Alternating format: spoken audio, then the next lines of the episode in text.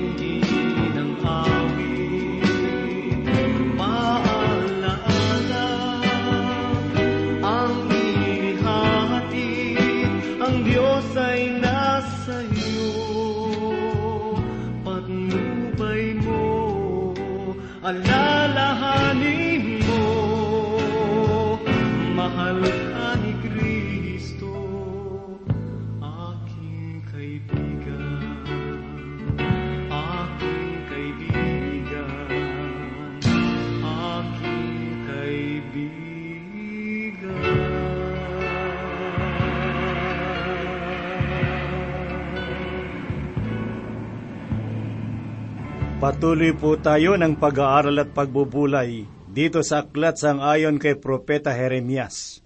Noong siya ay magtungo sa lugar ng Topet at basagin ang sisidlan, ipinahayag niya ang mensahe sa mga taga-Huda na sila ay magiging bihag. Si Haring Sidikias ang huling hari ng Huda at siya ang namumuno sa panahong iyon. Siya ang pinakamahinang hari na namuno sa bansang iyon. Sa oras na ito'y muli pong sumasa inyo ang inyong kaibigan at pastor sa Himpapawid, Rufino de la Peret. Hahanguin po natin ang ating pag-aaral at pagbubulay sa kabanatang dalawampu hanggang dalawampu at dalawa sang-ayon sa mga pahayag ni Propeta Jeremias. Makikita po natin ang pagbabago na magaganap sa buhay at ministeryo ni Propeta Jeremias. Kung siya ay magpapahayag ng salita ng Diyos, puno ito ng katapangan at taas noon niyang ginagampanan. Sa unang pagkakataon ay makikita po natin ang pag-aalipusta at pag-uusig kay Propeta Jeremias. Basahin po natin ang kanyang ipinahayag dito sa ikadalawampung kabanata, unang talata na ganito po ang kanyang sinabi. Napakinggan ni Pasor na anak ni Emer na pari na punong tagapangasiwa sa bahay ng Panginoon. Si Jeremias na nagsasalita ng propesiya tungkol sa mga bagay na ito. Nang magkaganyo'y sinaktan ni Pasor si Jeremias na propeta at ginapos sa tanikala sa mas mataas na pintuan ng Benamin sa bahay ng Panginoon. Ang mga umuusig kay Jeremias ay nagmula sa malaking grupo ng mga nagkukunwaring mananampalataya ng Diyos. Ngayon ay meron ding pangyayari na tulad nito. Ipinagmamalaki nila ang pagkakapatiran, pag-ibig sa bawat isa, at ang kanilang pagkakaroon ng malawak at bukas na pag-iisip. Subalit nawawala ang lahat ng kanilang pagmamalaki kung may isang tao o lingkod ng Diyos na may matibay ang pananampalataya at naninindigan sa salita ng Diyos, kanilang inuusig at kanilang nilalait. Mas maraming paghadlang sa salita ng Diyos na nagmumula sa ganitong mga grupo kaysa sa mga taong mga nasa labas ng simbahan. Ngayon ay dumako naman po tayo sa ikatlong talata sang ayon kay Propeta Jeremias. Kinabukasan, nang mapalaya na ni Pasor si Jeremias mula sa mga tanikala, sinabi ni Jeremias sa kanya, Hindi ka tinatawag ng Panginoon sa pangalang pasor, kundi magur, misadib. Ang ibig sabihin ng lugar na magur, misadib ay takot sa bawat panig. Ipinahayag ni Propeta Jeremias kay Pasor na merong nakaambang panganib sa kanyang buhay at sa lahat ng mga taong may kaugnayan sa kanya. Sinabi ni Propeta Jeremias sa ikapat na talata, sapagkat ganito ang sabi ng Panginoon, narito gagawin kitang kilabot sa iyong sarili at sa iyong mga kaibigan. Sila'y mabubuwal sa pamamagitan ng tabak ng kanilang mga kaaway, habang ikaw ay nakatingin, at ibibigay ko ang buong Huda sa kamay ng hari ng Babylonia kanyang dadalhin sila bilang mga bihag sa Babylonia at papatayin sila ng tabak. Mga giliw na tagapakinig, ito ang nilalaman ng mensahe ni Propeta Jeremias na paulit-ulit niyang binigyan ng diin. Makikita po natin ang lantarang pagtalikod ng mga tao sa Diyos at ang isang katunayan nito ay ang mga kilos ng namumunong hari. Si Propeta Jeremias ay hindi na iginalang. Nararamdaman niyang siya ay nangihina sapagkat ang minsahe na kanyang ipinapahayag sa mga tao ay nakakatakot at lubha itong dumudurog sa kanilang puso.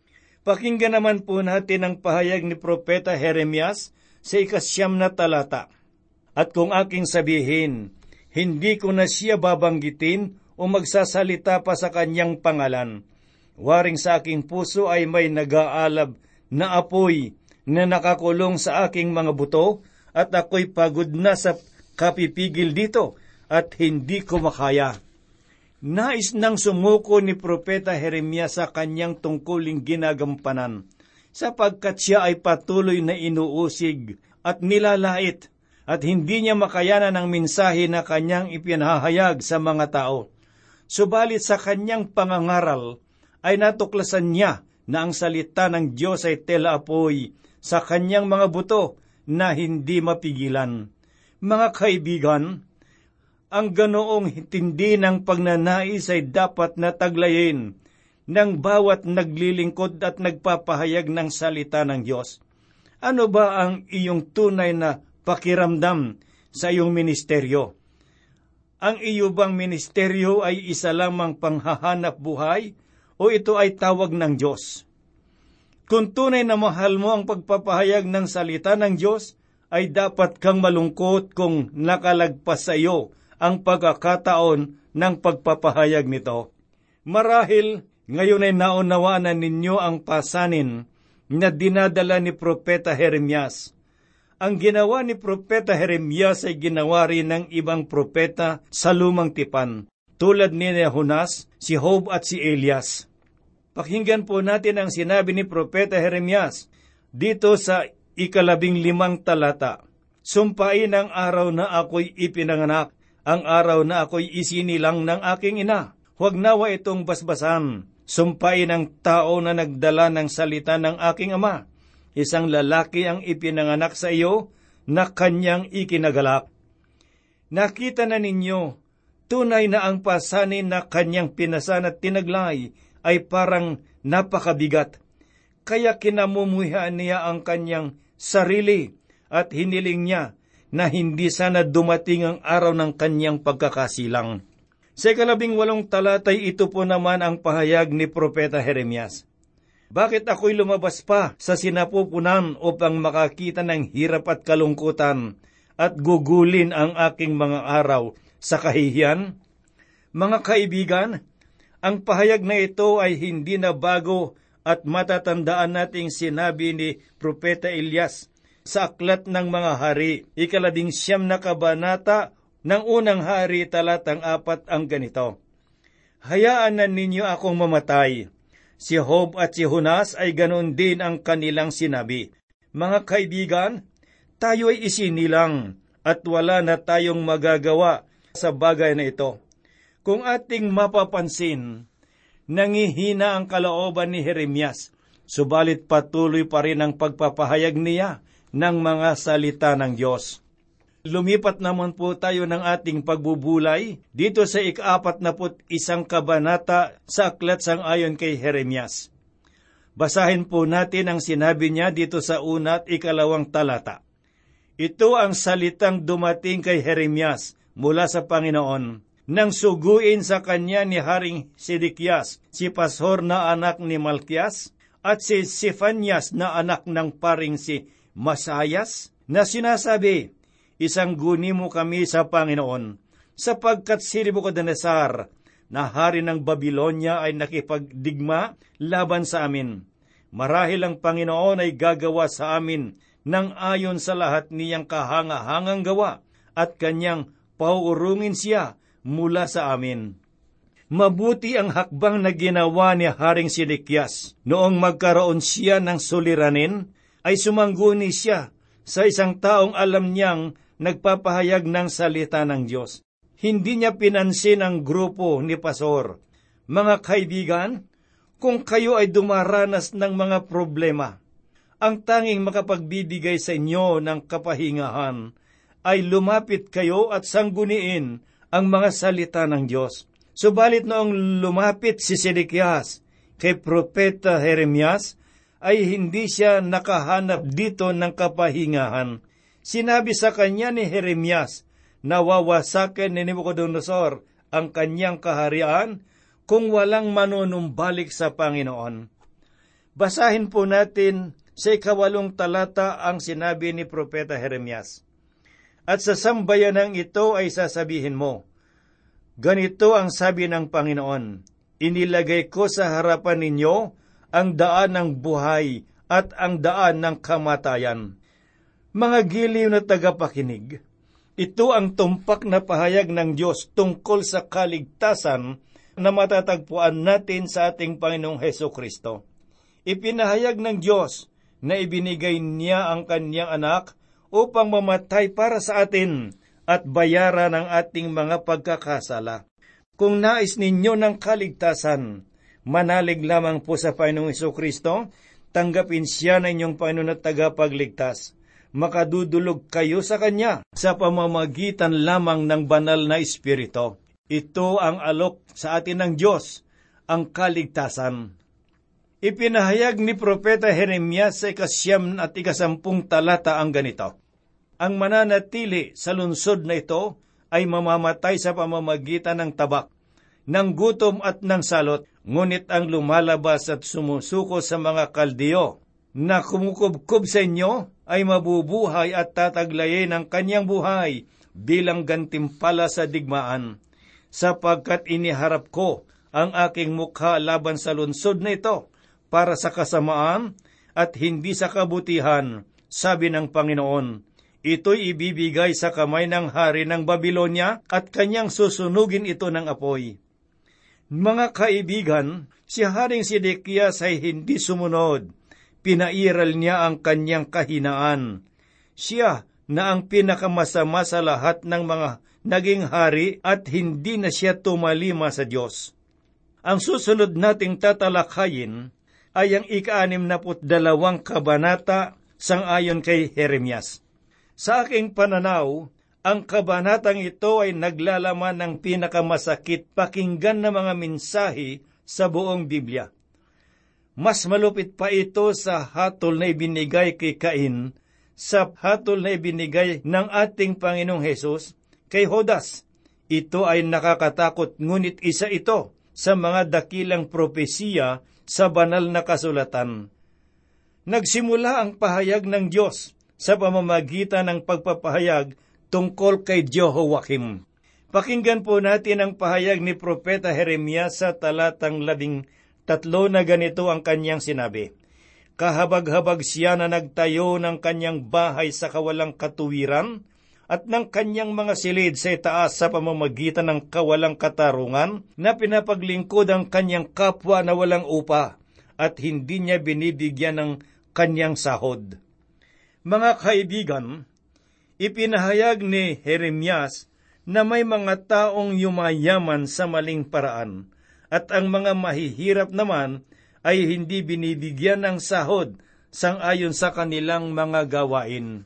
Pakinggan po natin ang sinabi ni Propeta Jeremias sa ikalabing apat at ikalabing limang talata na nagsasabi, Ako'y magtatayo para sa sarili ko ng malaking bahay na may maluluwang na silid sa itaas at naglalagay ng mga bintana roon. Didingdingan ng sedro at pinipintahan ng kulay pula. Sa palagay mo ba, ikaw ay hari?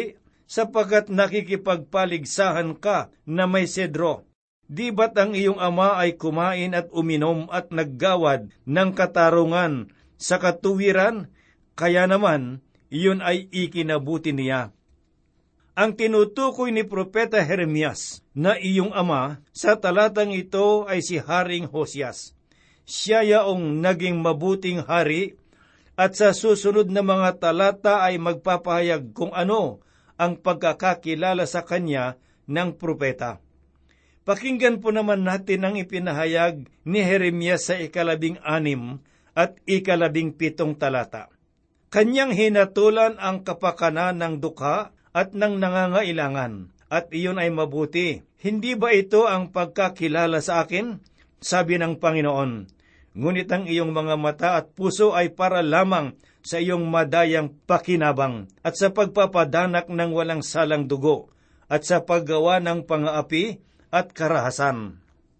Sa panahon ni Haring Hosias ay pinahalagahan niya ang hinaing ng mga mahihirap. Subalit sa panahon ni Haring Jehoiakim, ang mga mayayaman ay lalong yumaman dahil sa kanilang mga iligal at maling mga gawain at pinahirapan nila at inapi ang mga mahihirap. Alam ba ninyo na may dalawang grupo ng mga tao na pinakamahirap abutin ng salita ng Diyos? Sila ang mga pinakamayaman at ang mga pinakamahirap. Sa pagiging mapagmataas at palalo ng mayayaman, ay nagtatayo sila ng kanilang mga palasyo at namumuhay sa pag-aakalang nakalimutan na ng Diyos ang kanilang mga kayamanan na nagmula sa kasamaan.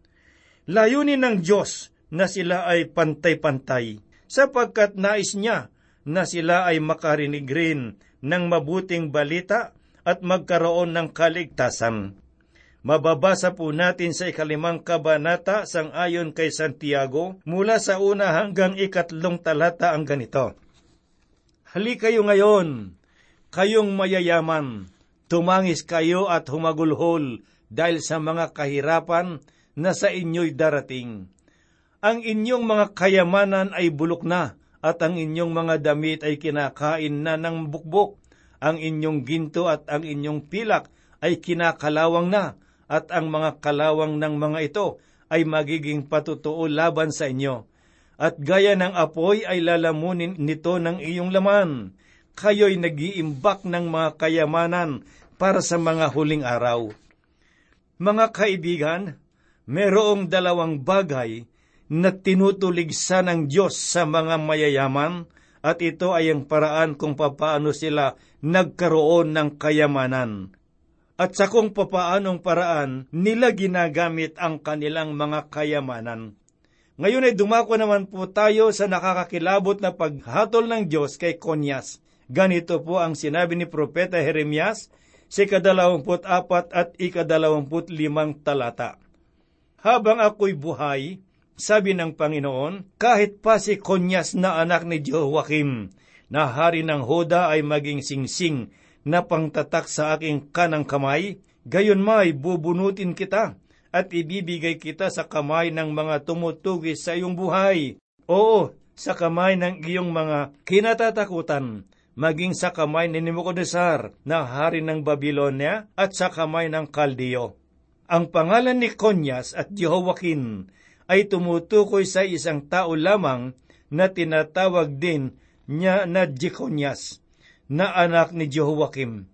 Ngunit bakit siya tinawag ng Diyos na Konyas? Sapagkat ang titik na G sa pangalang Jeconias ay nangangahulugan na Jehova. Sinabi ng Diyos na huwag ninyo akong iugnay sa taong iyan, sapagkat kung siya ay singsing sa aking daliri, ay akin siyang itatapon. Sa ikadalawang putwalo at ikatatlumpung talata ay ito po naman ang pahayag ni Propeta Jeremias. Ito bang lalaking si Konyas ay isang hamak na basag na palayok? O siya ba'y isang sisidlang hindi ka nais-nais? Bakit siya at ang kanyang mga anak ay itinapon at inihagis sa lupaing hindi nila kilala? O lupa, lupa, lupa, Pakinggan mo ang salita ng Panginoon. Ganito ang sinabi ng Panginoon. Isulat ninyo ang lalaking ito bilang walang anak. Isang lalaki na hindi magtatagumpay sa kanyang mga araw, sapagkat walang sino man sa kanyang mga supling ang magtatagumpay na luluklok sa trono ni David at magahari pang muli sa Huda. Ang Diyos ay nagpahayag sa buong sanglibutan na sila ay kanyang magiging saksi sapagkat wala nang magmumula sa lipi ni Konyas ang makakaupo sa trono ni David. Ang ibig kayang sabihin nito na ang trono ni David ay hindi na mauupuan ng sinumang hari? Basahin po natin ang propesiya mula sa ikatatlumput tatlong kabanata ng Jeremias, talatang labing pito.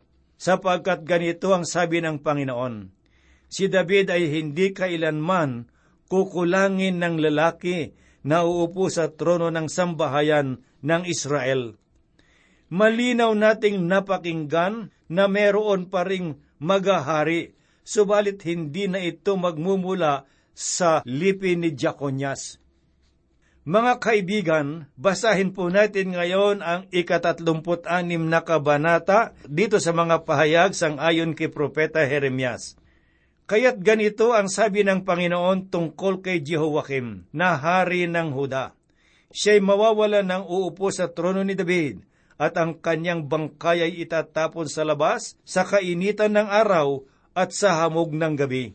Nabanggit din na si Jehoiakim ang ama ni Jehoiakim, at ang linya ng kanyang lipi ay pinutol na ng Diyos. Mapapansin po natin sa banal na kasulatan ay may dalawang talaan ng laing pinagmulan ng Panginoong Heso Kristo. Ang unang talaan ay matatagpuan po natin sa unang kabanata sang ayon sa Ebanghelyo ni Mateo, na ang huling naitala ay ang pangalan ni Jose. Ang liping iyon ay nagsimula kay David, sumunod kay Solomon, at pagkatapos ay Jeconias at kay Jose. Ang linya ng lipi ni Jose na asawa ni Maria ay nagbigay ng karapatan kay Heso Kristo upang umupo sa trono. Subalit si Jose ay hindi naman tunay na ama ni Kristo, kaya't ang Panginoong Heso Kristo ay hindi nagmula sa linyang iyon. Ang ikalawang talaan naman ay atin pong makikita sa ikatlong kabanata sang ayon sa Ebanghelyo ni Lucas mula sa ikadalawamput tatlo hanggang dalawamput walong talata. Naitala dito ang pinagmulan ng lahi ni Birhen Maria. Ang liping ito ay nagmula sa isang anak ni David at hindi kay Solomon. Ang Panginoong Kristo ay isinilang ng isang birhen at nagmula sa linya ng lipi ni Maria. Doon niya nakuha ang karapatan upang umupo sa trono ni David. Ito ay dakilang bagay na naganap sa kasaysayan ng daigdig. Kaya nga ipinahayag ng Diyos, O lupa, lupa, lupa, pakinggan mo ang aking salita, Panginoon. Ibig niyang makita ang sanglibutan na ganito siya gumagawa sa mga bagay at pangyayari. Ang layunin ng Diyos kailanman ay hindi maring baguhin. Maari siyang magbigay ng hatol kung sino ang kanyang naisin, ngunit nagagawa pa rin niyang tuparin ang mga pangako na darating ang Mesyas na magmumula sa lipi ni Haring David at siyang magiging tagapagligtas ng sanglibutan.